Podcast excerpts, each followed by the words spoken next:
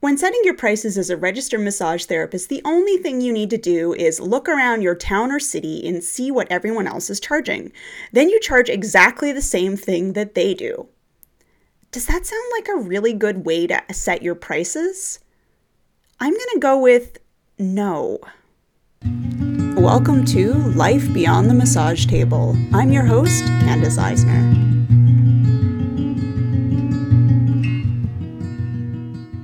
So, as you probably figured out from the little intro, this week we're going to talk a little bit about pricing. Um, this was prompted by the Registered Massage Therapists Association of Ontario, or the RMTAO, for those of you who like acronyms, recently releasing an updated uh, what do you call it, fee schedule. Now, uh, actually, it's kind of funny. Someone pointed out that these fees that were recently released are actually the same ones that were released in 2014. But somehow, a lot of people, myself included, and back in 2014, I was still technically a, a massage therapist. Anyway, um, somehow we all missed that update. I'm not sure how that happened, but everyone's talking about it right now.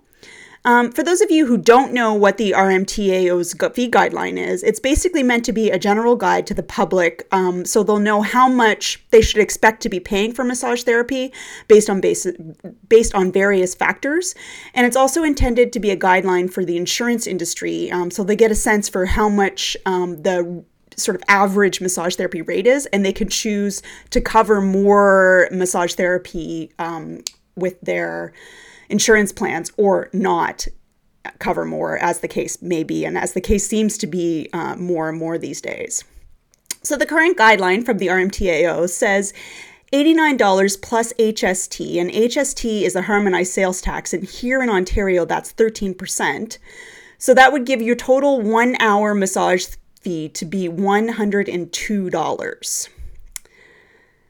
So, I've been following a lot of conversations online about this, and there's a lot of different reactions to it. Some are very positive and some are negative. So let's go over a few of those quick.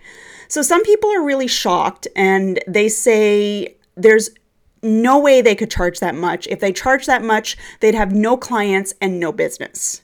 Some people say that they're happy with it, that actually their fees are pretty much in line with that, and they feel that actually this update is well overdue.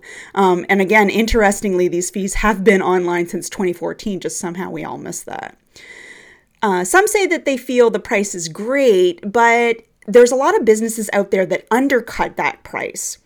And it's creating a problem for everybody because it makes it look like massage just isn't worth that much. So they can't stay in business if they actually do charge that price. And then still others are saying it's only appropriate in big cities like Toronto or maybe Ottawa, um, maybe Vancouver, you know, if we're looking at outside of Ontario. And no one in a small town is ever going to pay that much, at least not right now.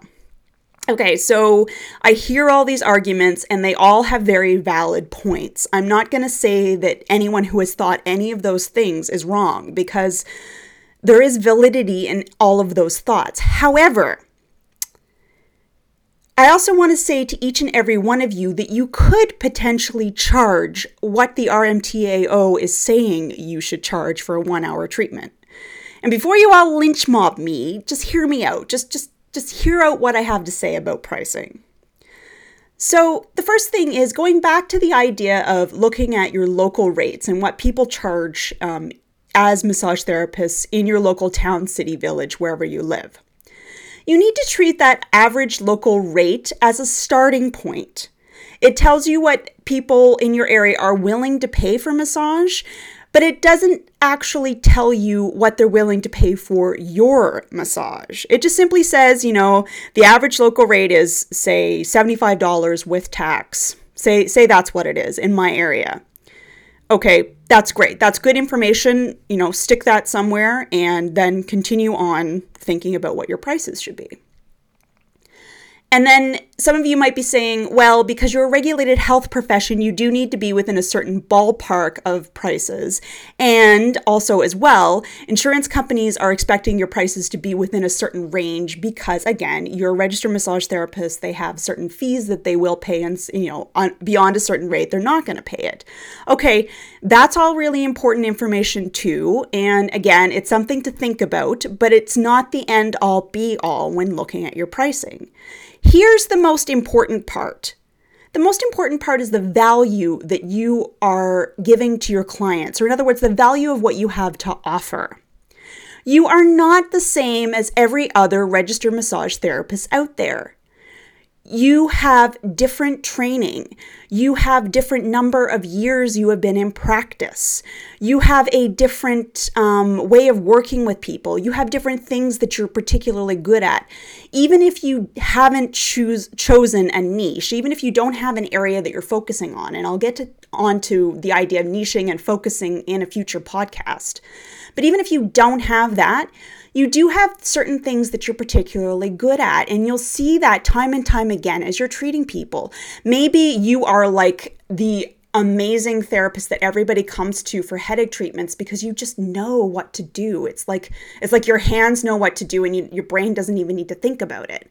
Or maybe you are awesome at treating athletes because you really get where they're coming from. You always have a really good rapport with them. You know about what it's like to be injured because you've been injured yourself, all that stuff. So even if you haven't chosen that as your niche per se, it's just it's working out like it's just all these athletes are coming to you for treatments or maybe you're really good at working with um, something else say acquired brain injuries abis you you see a ton of clients for that or you see a ton of clients for other neurological issues because just that's where you really do such awesome work.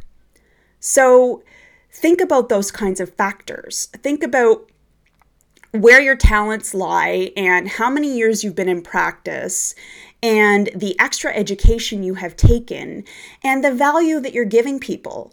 So, again, value also comes to how you're treating your clients. You know, are you the type of therapist where you just see your client and that's it? You know, you don't give them any extra stuff you don't give them, you know, any home care, you don't email them to follow up, you don't none of that stuff? Or are you the type where, yeah, you know, you're answering emails with their questions and you're giving them home care sheets, like information on how to do certain stretches or how to take care of an injury or that kind of stuff? You're referring them to other professionals who you think they could really um, benefit from seeing. All that kind of extra stuff, it's not actually extra. It's all the stuff that we've been taught, at least most of us uh, were taught when we went to massage therapy school. We were taught that this is sort of part of your treatment protocol. But a number of therapists don't do that. They simply they see the client and that's it, you know, and then they follow up with the client when the client comes in for another appointment. But if you're the type that you really have added value, you're really doing that going that extra mile, you deserve to be compensated for that. It doesn't mean that you should charge, you know, $1,000 for an hour. Of course not. That would be ridiculous. But think about that stuff. You have added value in your treatments, and therefore, you know, you should maybe be charging a bit more than the average person. And the other thing I want to talk about is what about the clients who want to nickel and dime you? You know, you get a phone call from somebody and they say, oh, well, so and so down the street only charges $80 for an hour and you're charging 95 Why is that? You know, you can tell them about your extra training, you can tell them about the value that you add, but ultimately, I wouldn't worry about that. If they want to book with the person down the street because they're charging less than you, then let them they're not the right client for you. You want clients who are actually really happy to pay what you are asking them to pay. You don't want clients who are going to come in and argue with you every time or try and get you to write two receipts as we we lots of us have heard of those situations where like it's someone who comes in for a one hour treatment and they want two half hour receipts because their insurance will pay more all that kind of stuff. You don't want those clients because they are stressful because they are just trying to nickel and dime you and because they don't respect you. And you want people who respect what you do.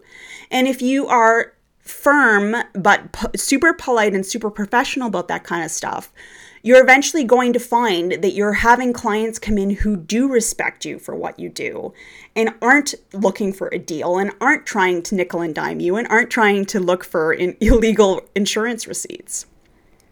So, how do you deal with those client situations where somebody calls you and they genuinely can't afford to pay your full fee? So it doesn't matter what the situation is. Maybe they're a senior on a fixed income, maybe they're a student, maybe they recently lost their job. It doesn't matter what the situation is, but let's just say that it's someone who can't afford your full fee and is asking for a discount. So what do you do with that situation? I hear from a lot of massage therapists, and I used to feel this way myself that, you know, because you're a healthcare provider, it's up to you to make sure that you provide them care. And you, you have a big heart and you really feel that you can help everybody and you want to help them. The problem is the reality of running a business means that there's only so many of those types of situations that you can really handle within your business. And the number is up to you. In other words, you know, you have to look at yourself in the in the face in the mirror every morning and if you're looking at your face and you are frustrated because you've got a lot of people with discounts in your practice and you can't afford to pay your bills or you're feeling like you just never make enough money that's not okay. Similarly, you know, if you're refusing all these people and you also feel not so good about it, well, that's something else you need to look at. So, you really just need to look at the bigger picture when you're dealing with people who are asking for discounts and genuinely need them. If you can afford to treat a few of them, then yes, by all means, accept them into your practice, record in their chart why you they have a lower fee, and hunky dory, away we go. But if you're finding that you just can't afford to sustain any more of those people in your practice, it is okay to refer them somewhere else. There are other ways that those people can get treatment. They can go to massage therapy student clinics, which, you know, typically you get a pretty good treatment for quite a low fee. Um, maybe they can see a therapist who is just starting their practice and charges less than you. Um, maybe they can see you you know, less often or something like that, or for shorter treatment than they were hoping for. You know, maybe you'll see them for half an hour instead of an hour in order to make it work. There's always a way to make that work. And it doesn't necessarily have to mean that you accept these people into your practice. But the decision you make on that is up to you. All I'm saying is that you have to look at your pricing and you have to be firm. And at the end of the day, you have to be happy with the way your business is going and what you're charging people. The music for this podcast is by Jason Shaw of Audionautix.com and is used under a Creative Commons 3.0 license. Thanks, Jason.